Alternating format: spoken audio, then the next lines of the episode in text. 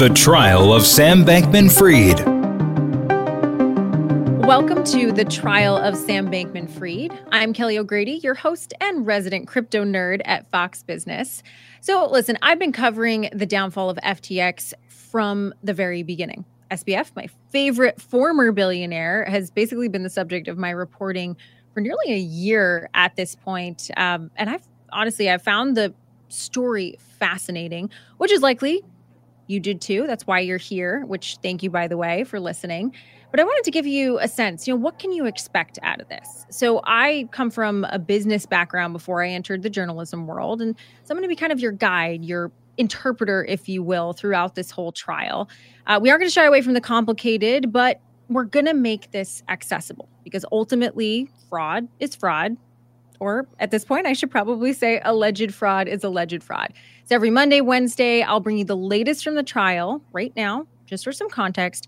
Sam Bankman Fried stands accused of seven counts of fraud. And at the highest level, the prosecution is alleging that SBF stole billions of dollars from FTX customers and for his own personal use, as well as to cover huge losses incurred by Alameda Research, which we'll get into that, but that's essentially a crypto trading firm that he also controlled. I also say he duped investors in an attempt to cover this all up. And if, by the way, he's convicted, he's looking at over a lifetime in prison. So every episode, we're going to cover the juicy twists and turns of the court testimony, the Bahamian mansions, the political donations, the legal gymnastics, and of course, the ex girlfriend drama, which personally is what I'm here for. But we're going to hit what the impact to the crypto space could be. And we're going to do that all by talking to legal and financial experts, SBF's alleged victims, and some who knew the former crypto king personally.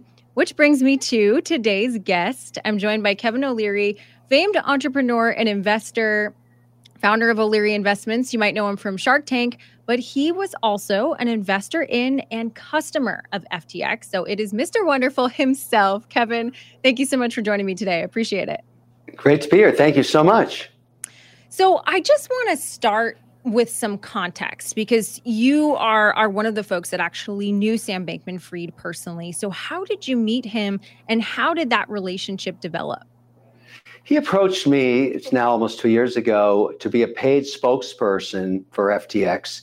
And um, I was intrigued because at that time there was a lot of hope and promise and, and interest that FTX would become a regulated exchange.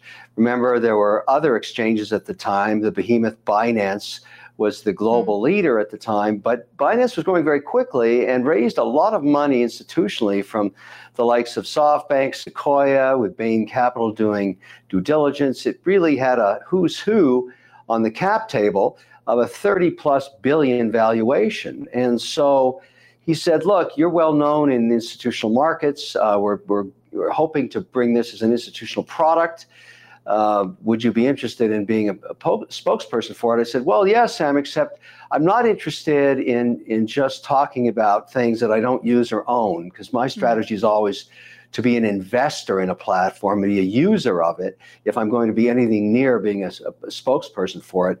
And he said, well, the round is closed. Uh, I said, well, I guess we can't do anything. And they found a way to open it up, and I became an investor in FTX International and FTX US. Now, those shares are, of course, of course worthless. But it, it also part of that deal, I was paid in tokens, a wide range of different assets, and they were put into multiple FTX accounts. And um, I became an account holder in FTX at the same time. And so during the bankruptcy uh, and the collapse of it in November of last year, I watched those assets be just uh, scraped away. Who knows where they are? But that's the same question everybody has. uh, and, and of course, the way I look at it is it doesn't change the promise of crypto, but it was certainly a remarkable experience.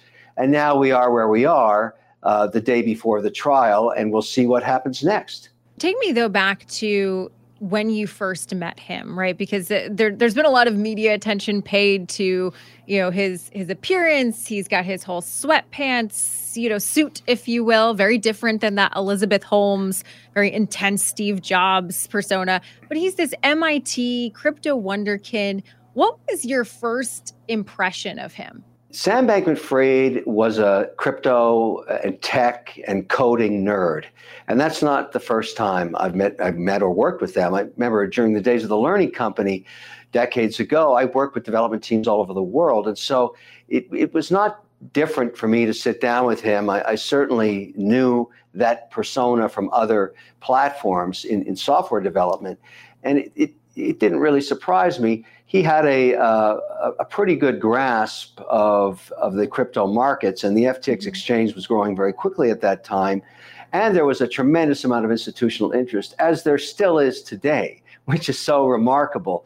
Uh, however, because of what's happened in, recently uh, in the, what I call uh, the regulatory wars, you've seen a dramatic change just in the last few months between what occurred at FTX now and its collapse and of course all the charges laid on Binance.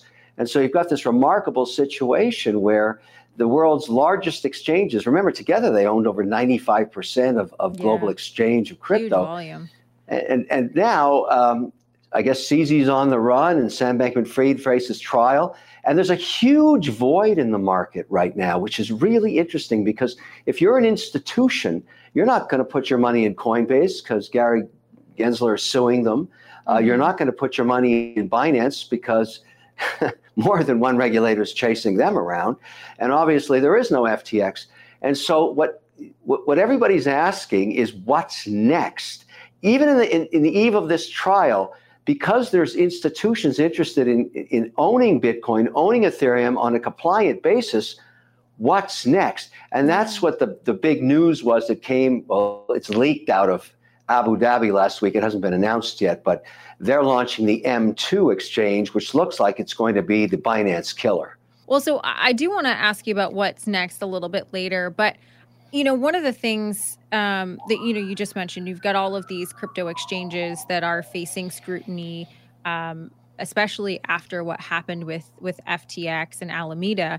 So I have to ask you, Kevin, because I, I, grew up watching you on Shark Tank and being, you know, knowing you as Mr. Wonderful.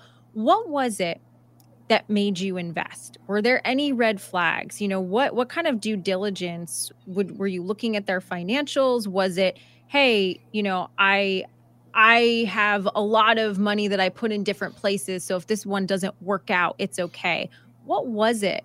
And did you have any red flags? You know, when you invest in a startup, and let's take the stats since 1954, if you invest in 10 companies, eight of them will be living dead or, or die sure. within five years, and two of them will be a thousand X or more on your investment.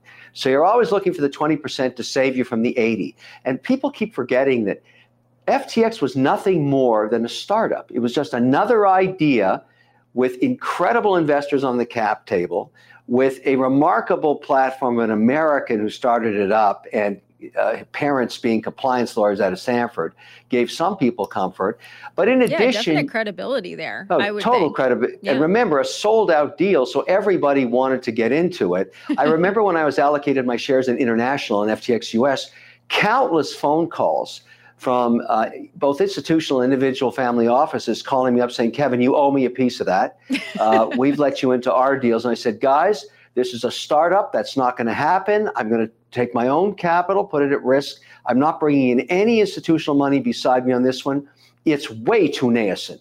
Thank goodness I did that because at the end of the day, everything lost was mine. And so I look at it and say to myself, that's another lesson learned, but it doesn't change anything about how I invest. I mean, uh, unfortunately, I hate losing that much money. It's a tragedy when that occurs, but at the same time, that's what happens in venture investing. And so, whether you're Fidelity or whether you're SoftBank or you're Sequoia, you write this one to zero because that's where it is. And you hope for the other eight that are in your portfolio or 10 or 11 are going to be huge hits. And of course, that's what keeps us going decade after decade. We get some wonderful outcomes.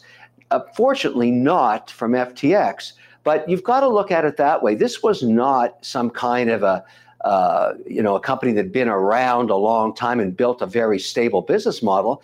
They were just throwing stuff at the wall, wondering what was going to work. And that's the way it is in Aeneas industry. The promise of digital payments, the promise of Bitcoin and Ethereum and all the other cryptocurrencies remains. There's still tremendous interest. What we need is compliant platforms so that institutions can actually invest in it, which they can't now, cannot do it yet. And I think you bring up a, a strong point about investments, right? I mean, it, it's the same thing. It's at movie studios, right? You make a, a, bunch of movies, a lot of ones that bomb at the box office, but then you've got Harry Potter or you've got your Marvel movie that outperforms and it makes everything worth it. Very similar in startup investing.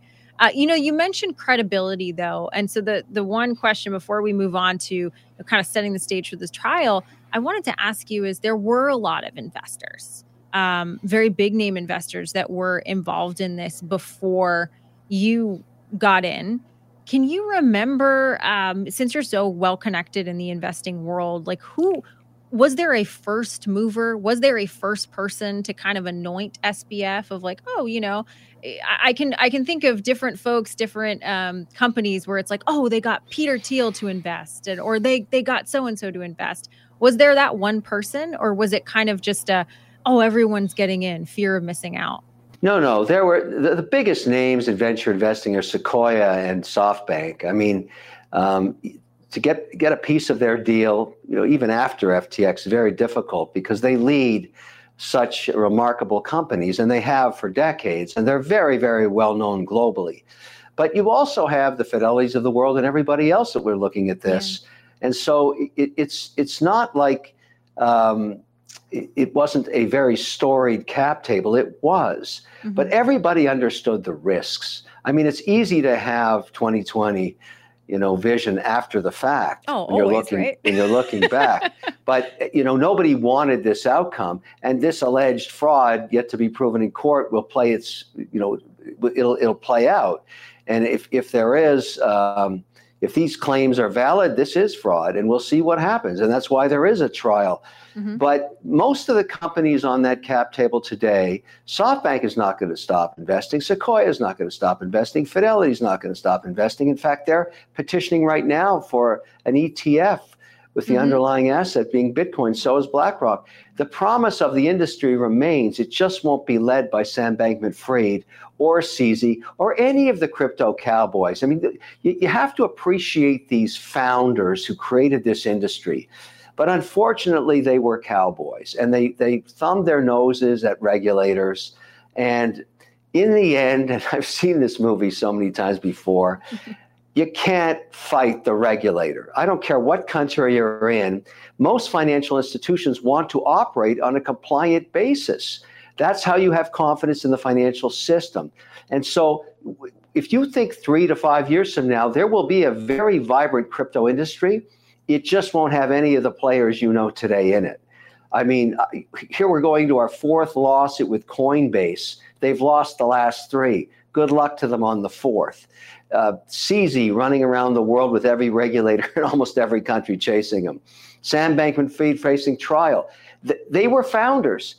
They're all gone. And so we're going to see new management come in that came out of the traditional compliant financial services that gets along with regulators and builds these new exchanges, like they're doing in countries in Switzerland and England and, and, and Norway and France, and of course, this big new announcement in Abu Dhabi. Crypto cowboys. Uh, I, like that phrasing. Um, you know the, the whole space was really a wild west and i think that's part of why there's there's gonna it, the trial is going to be really interesting because there is going to be this question of well you know the space wasn't regulated and i think uh, we're going to see that brought up a lot in sam's defense uh, you know last time i talked with you though you you kind of took me through what it was like as a customer when everything went missing. So I'm going to kind of set the stage for you. It is November 2022. We have Sam on the cover of Forbes. You know, in in previous uh, years, he's a big influence in Washington.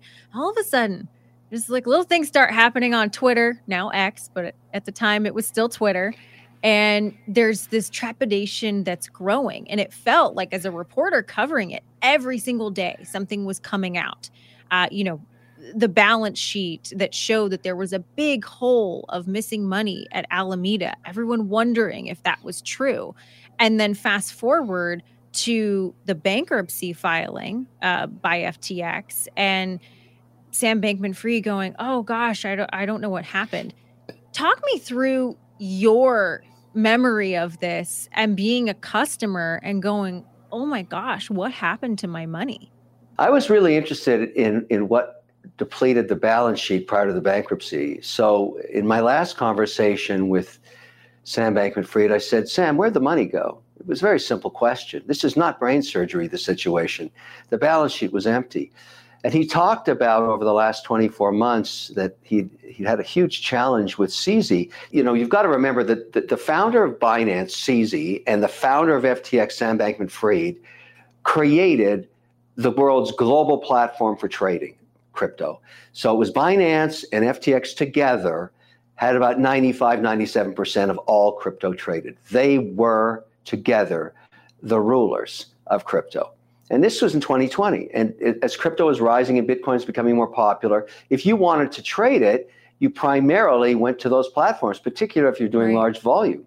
Mm-hmm. Now, what it, what it sounds like happened, and I, when I testified at the U.S. Senate in the hearings in November, this is what I said because I believe it to be the case.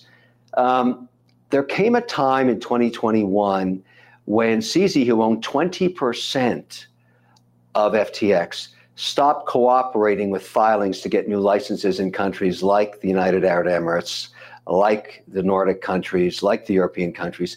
He simply would not give the transparency required by those regulatory filings. He wouldn't say where he domiciled. He didn't wouldn't say what the ownership structure looked like.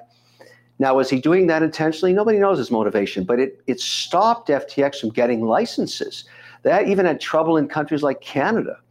And so, whether it was Sam himself or the executive of FTX, they made the decision, not a good one, I would take at this point, to use real cash to buy back CZ over $2 billion mm-hmm. of cash to buy back the FTX shares. Now, you ask what depleted the balance sheet, why they had to go bankrupt. There's your, there's your reason. That that really wiped out the balance sheet, and then, and I consider this a genius tre- uh, chess move. I mean, in the art of war. CZ jammed down 550 million dollars worth of FTT tokens right at FTX all at once on Twitter, collapsing the token's value forcing the company into bankruptcy. A brilliant move, a fantastic chess move. I mean, what an what an incredible almost Roman Empire strategy of, of just vanquishing your competitor. And now he had global control. Now it was a short-lived victory. because, sure, right. because now he's the target, but you have to hand it to him. And between the two of them, that's actually what happened. So my point was, and, and I testified to this, is that it, it was really a war of, of two behemoths that ended up putting Sam Bankman-Fried out of business. Now, these allegations of misappropriated funds, they have to be discussed in this trial, and they will be. There's no question about it. And, and it's going to be a really, it's not that complex a trial. It's a he said, she said trial. You've got Sam Bankman-Fried on one side and Caroline Ellison on the other, and who do you believe? I'm going to assume that she's going to say, he told me to do it. And he's going to say, and I'm making assumptions here, like everybody else the night before the trial, he's going to say, I had no, I no idea. She was the CEO of Alameda. So either there's a smoking gun, or there's an audit trail, or there's something that the prosecutors are going to use to prove this very simple allegation. This is not about the complexity of crypto, the crypto markets, or Bitcoin, or the merits of Ethereum, has nothing to do with it. This is a garden variety fraud charge. Let's mm-hmm. see how it plays out. Yeah, that's actually what I'm most excited about because I think a lot of folks have been looking at this story and it's this very complicated, confusing space, but you're right right? This is this is a fraud is fraud. Alleged fraud is alleged fraud.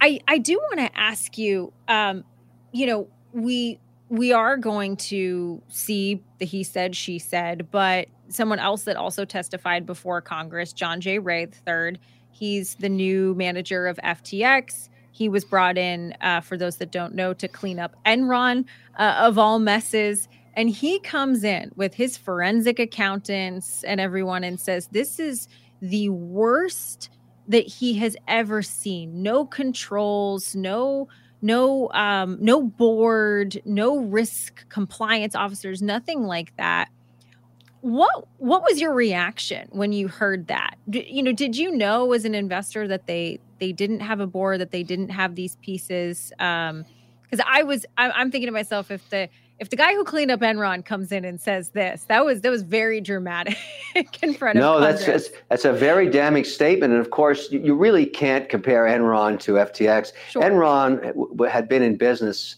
a very long time. It was not a startup. FTX was. Enron is a very ancient industry, energy trading.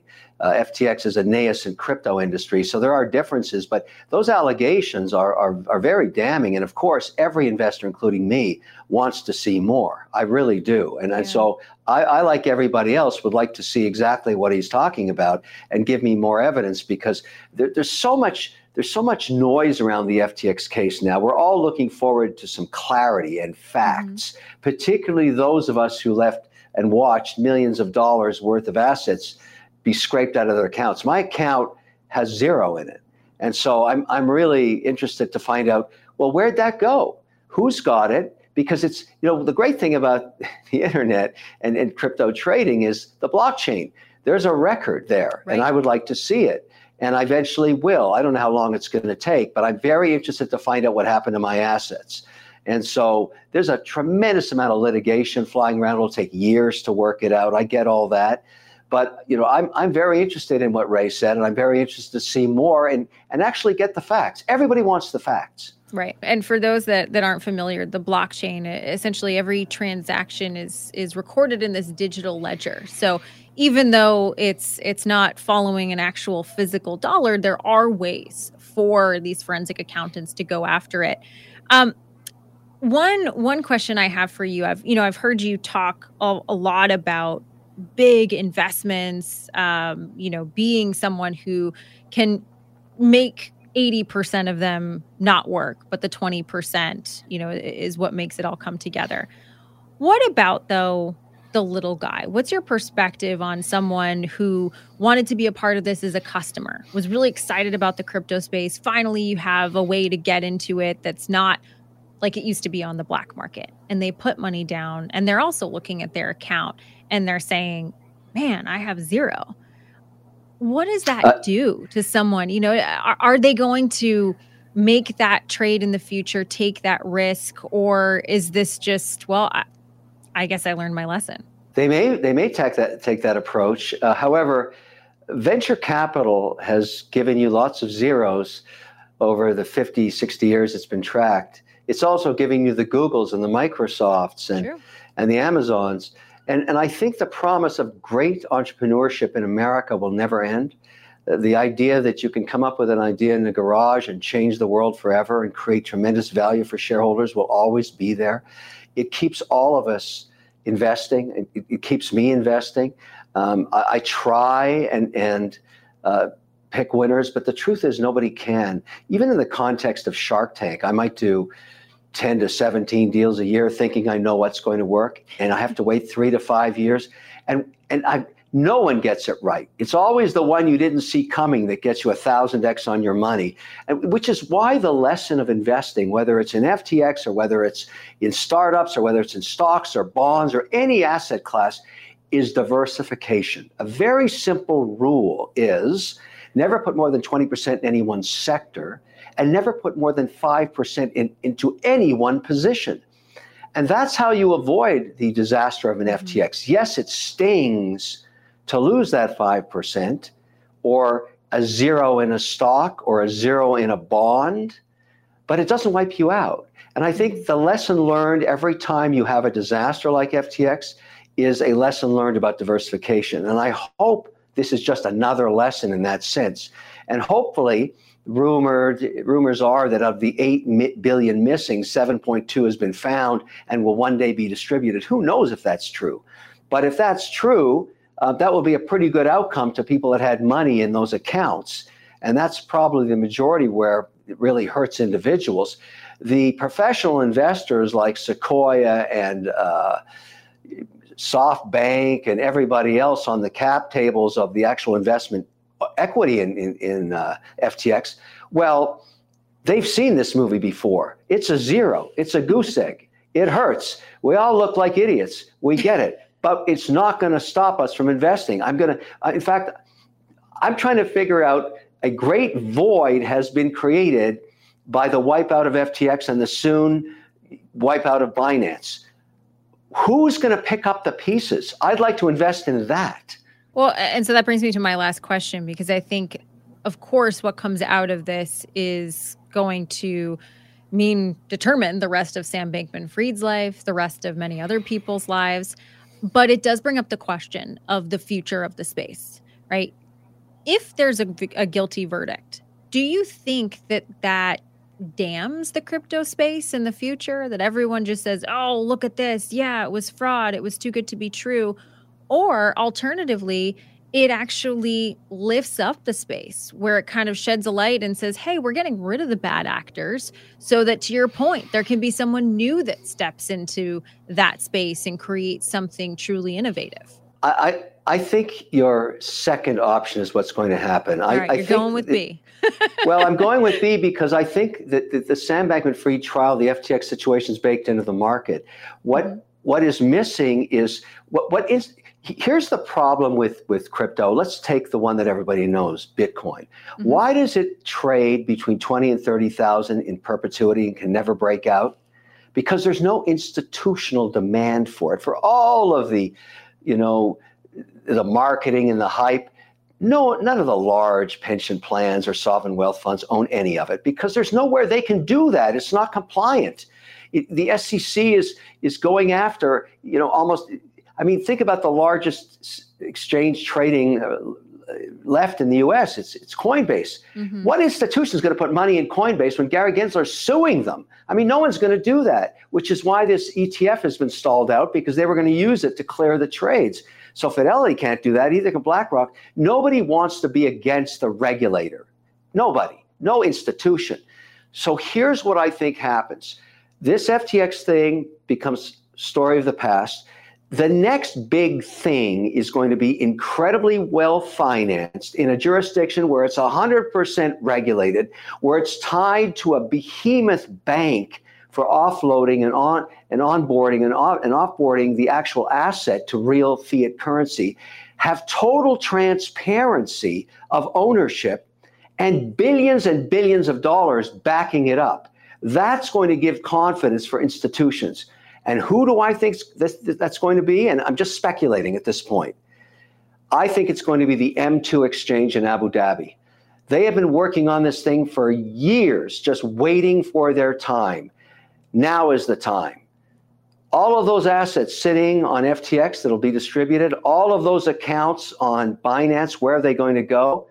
I think this new exchange, and believe me, I would like to invest in that. I mean, when I saw that or when I heard about it, I realized, okay, this is it. This is what mm-hmm. comes next. It's in a jurisdiction that is in the capital of capital. Abu Dhabi is the new fastest growth financial services market on earth. And, and they have an opportunity to get it right. Now, will it will it work? Who knows? We'll wait and see. But it's that kind of money it's going to take to bring confidence back and that kind of a regulatory environment and that kind of compliance and that kind of transparency and that kind of banking center. Now, if it's not them, it's going to be somebody else. But I'm telling you, there's a huge void in the market, whether it ends up in Singapore or in Abu Dhabi or in New York or in London or in Zurich. Somewhere this is going to happen. And FTX will be long gone, Binance long gone, the crypto cowboys long gone, and the new 12th sector of the S&P will emerge. I am that confident. I feel like we we got a little a little taste, like a little nugget of wisdom. So everyone, you heard it here. M2. This is according to Mr. Wonderful. But listen, Kevin, I, I think you're absolutely right about the regulation piece. Like that's what's going to give the confidence for someone to step back into that market. But even though FTX may be a thing of the past in the future, over the next few weeks, we are going to be glued to it and all the drama that definitely will come out of this. So, Kevin, thanks so much for joining us today. I really appreciate your time. Take care.